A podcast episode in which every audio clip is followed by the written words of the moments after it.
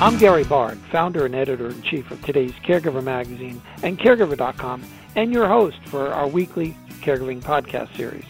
In this podcast, we will introduce you to many of the leading caregiving thought leaders, authors, experts, and even caregivers with famous faces who have graced the covers of our magazine. Cynthia Fantasia, it is a real pleasure to be talking with you about your new book, In the Lingering Light Courage and Hope for the Alzheimer's Caregiver.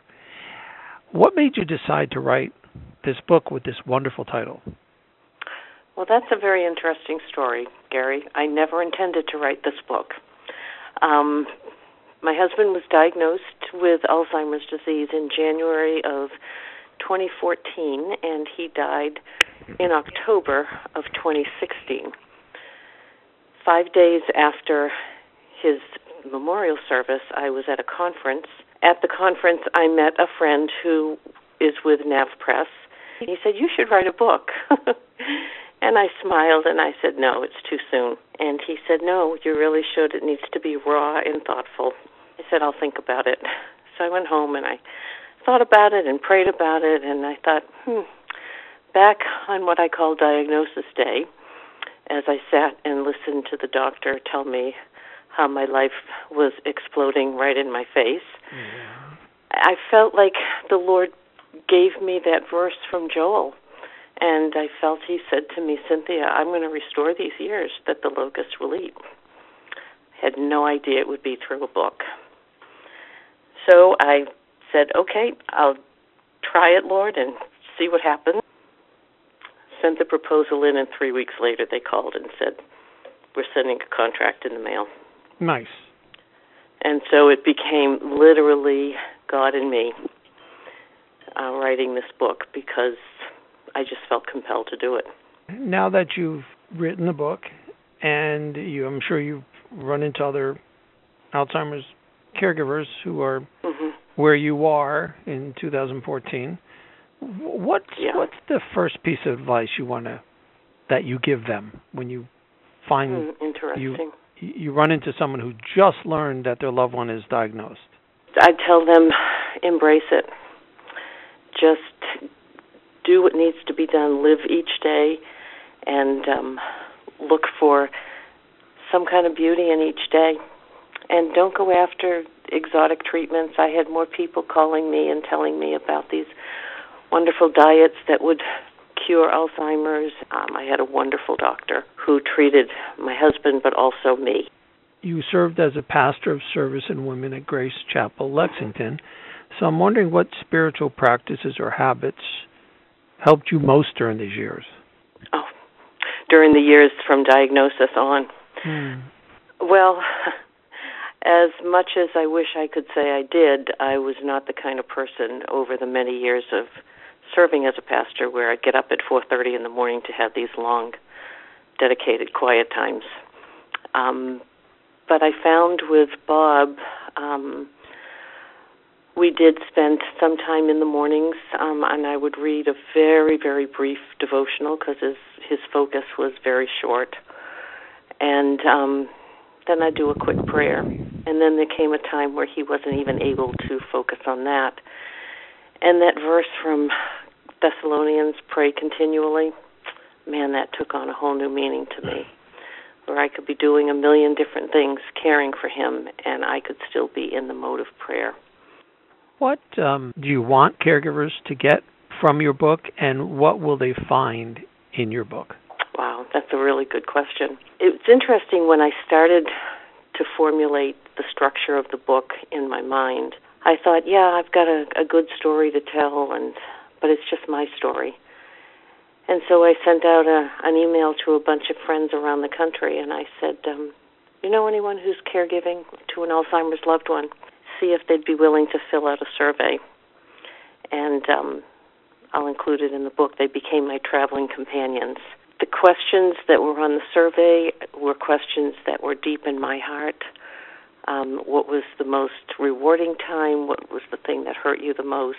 How do you find strength for each day? And what I found was that these traveling companions um, were all saying similar things the the things that they struggled with, the things that they were celebrating, the truths that they were learning about the Lord, uh, the strength that they found God gave them that they didn't know they had it in them.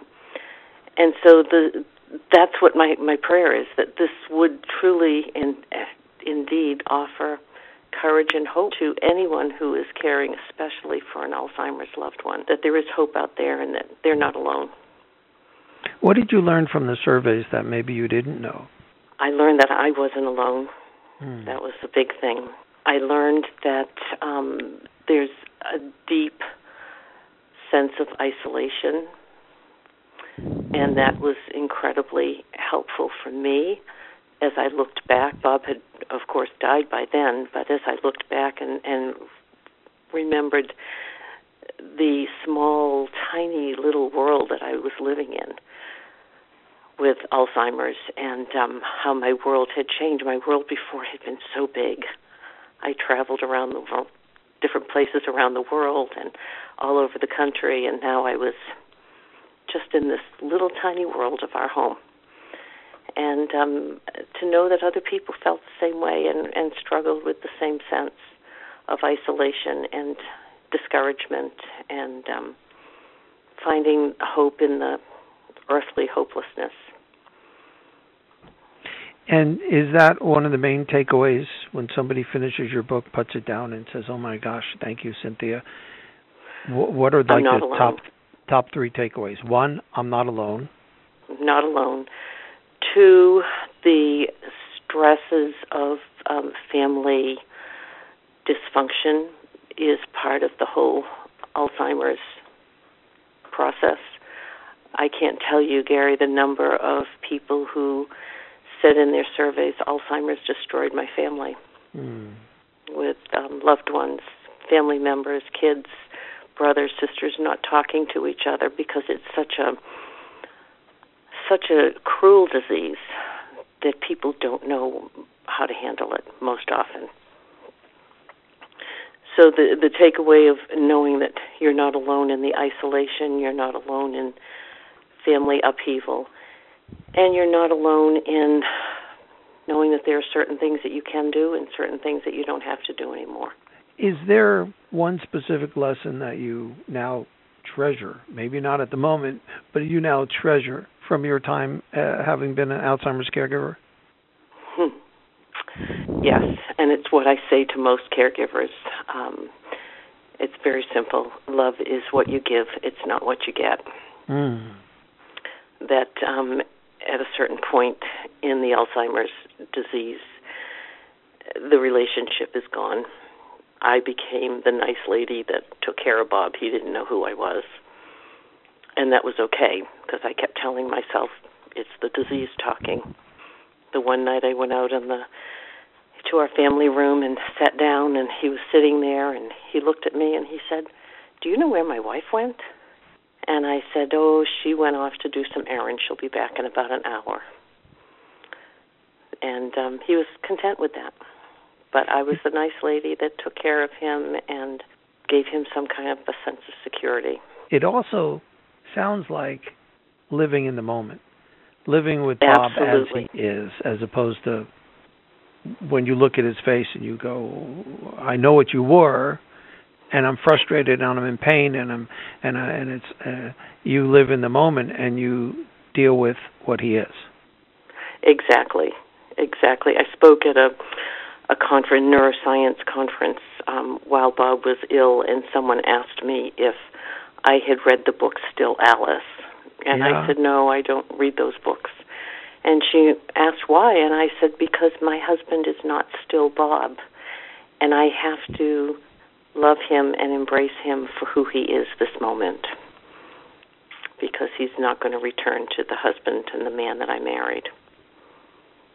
And I don't want to use this word, but it did make the process easier, didn't it? Living in the moment like that? Absolutely.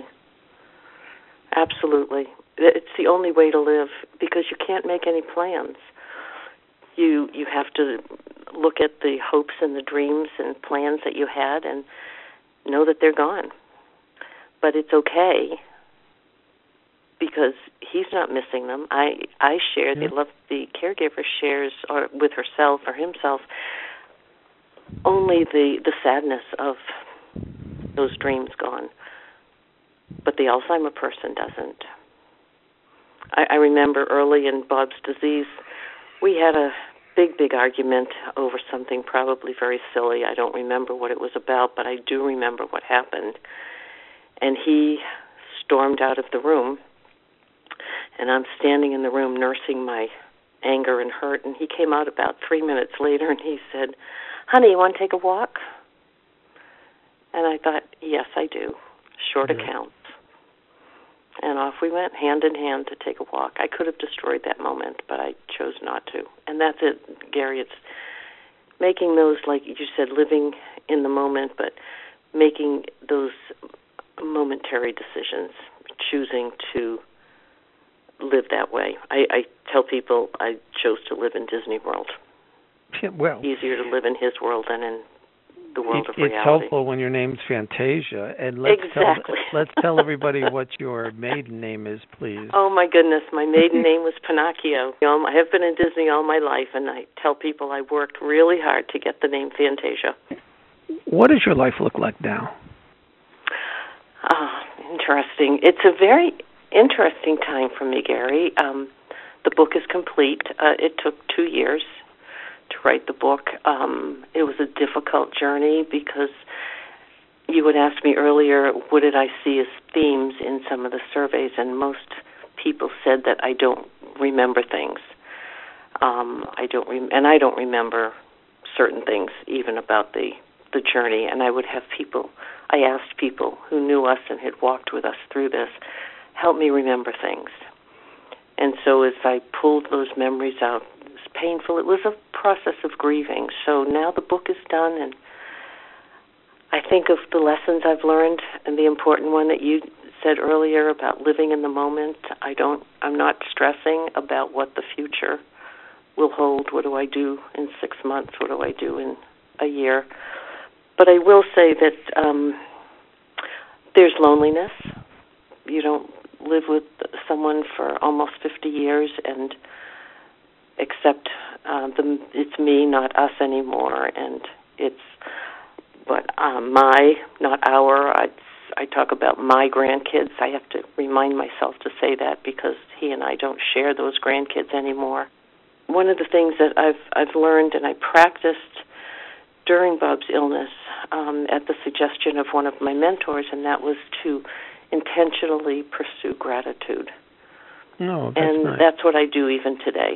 When I'm having a, a lonely time, um, I intentionally look for the good. And um, God always provides. I keep busy. I'm on three uh, different boards. Um, and I find that my experience brings me into a connection and relationship with others, either just starting on their journey or finished with their journey. Could you share with me the one most important piece of advice you'd like to share with family caregivers? Remember that love is what you give, not what you get, because you're not going to get anything in return uh, from an Alzheimer patient. The disease is just too cruel to, allow that. Um, to laugh. It's okay to laugh at some of the things that are happening, because if you think too hard about it, you kind of dissolve in tears at the whole magnitude of this loss of this loved one. And so just um, take one day at a time. That's all you can do.